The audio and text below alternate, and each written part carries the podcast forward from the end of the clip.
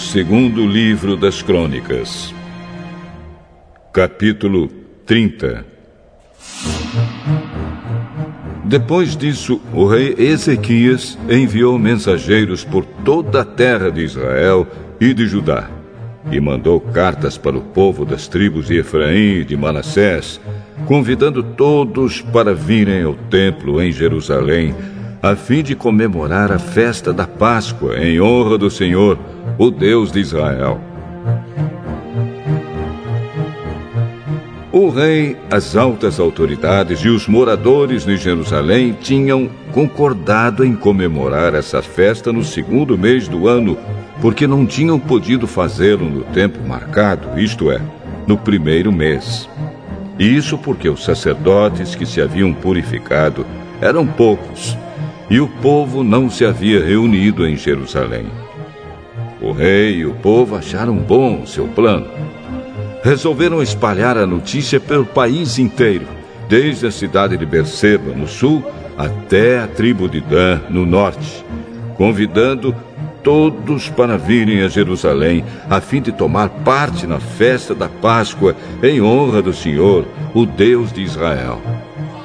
Pois já fazia muito tempo que a Páscoa não era comemorada de acordo com o que estava escrito na lei. Os mensageiros obedeceram à ordem do rei e levaram as cartas do rei e também as cartas das altas autoridades por toda a terra de Israel e de Judá. Elas diziam assim: Povo de Israel, voltem para o Senhor, o Deus de Abraão, de Isaac e de Jacó, e assim ele voltará para vocês, que escaparam do poder dos reis da Síria. Não sejam como seus antepassados e como os seus patrícios, que foram infiéis ao Senhor, o Deus dos nossos antepassados. Foi por isso que ele os destruiu, como vocês estão vendo. Não sejam teimosos como os seus antepassados, mas sejam obedientes ao Senhor. Venham ao templo que ele separou para sua adoração para sempre e adorem a Deus, a fim de que ele pare de ficar irado com vocês. Se vocês voltarem para Deus, então os inimigos que levaram os seus parentes e os seus filhos como prisioneiros terão pena deles e os deixarão voltar para casa. Pois o Senhor, nosso Deus, é bondoso e misericordioso, e os aceitará se vocês voltarem para ele. Os mensageiros foram por todas as cidades das tribos de Efraim e de Manassés, chegando até o território da tribo de Zebulão no norte. Mas todos riram e caçoaram deles. Porém, algumas pessoas das tribos de Aser, de Manassés e de Zebulão se arrependeram e foram até Jerusalém. E em Judá, Deus fez com que todo o povo cumprisse o que o rei e as altas autoridades tinham ordenado, obedecendo a ordem de Deus, o Senhor. Portanto, no segundo mês do ano, muitas pessoas foram até Jerusalém para comemorar a festa dos pães sem fermento. Era uma multidão enorme. Pegaram os altares onde eram oferecidos sacrifícios e também os altares onde era queimado incenso e os jogaram no Vale do Cedrom. No dia quatorze do segundo mês, mataram os carneiros para a festa da Páscoa. Os sacerdotes e os levitas ficaram com vergonha, e por isso se purificaram e levaram ao templo sacrifícios para serem completamente queimados. Foram para os seus lugares no templo, de acordo com o que mandava a lei de Moisés, homem de Deus. Os levitas davam o sangue dos animais aos sacerdotes, e estes borrifavam o altar. Havia ali muitas pessoas que estavam impuras, e por isso os levitas precisavam matar os carneiros que essas pessoas ofereciam, a fim de dedicá-los a Deus, o Senhor.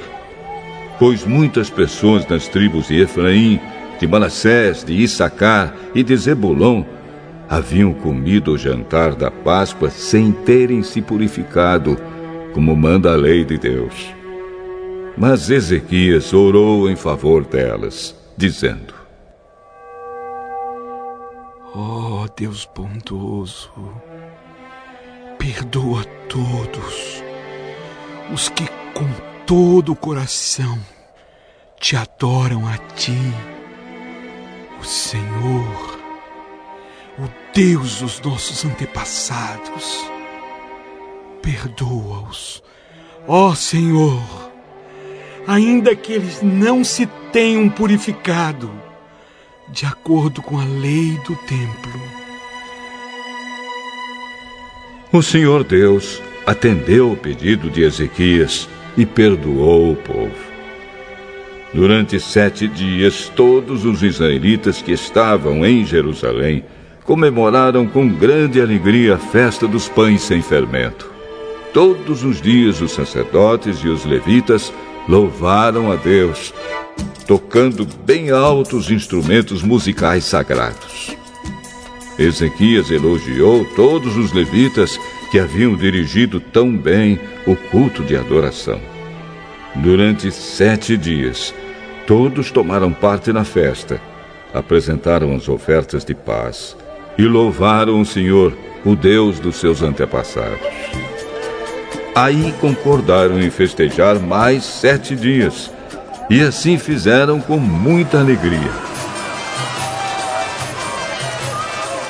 O rei Ezequias deu ao povo mil touros novos e sete mil carneiros, e as autoridades deram mil touros novos e dez mil carneiros para a festa.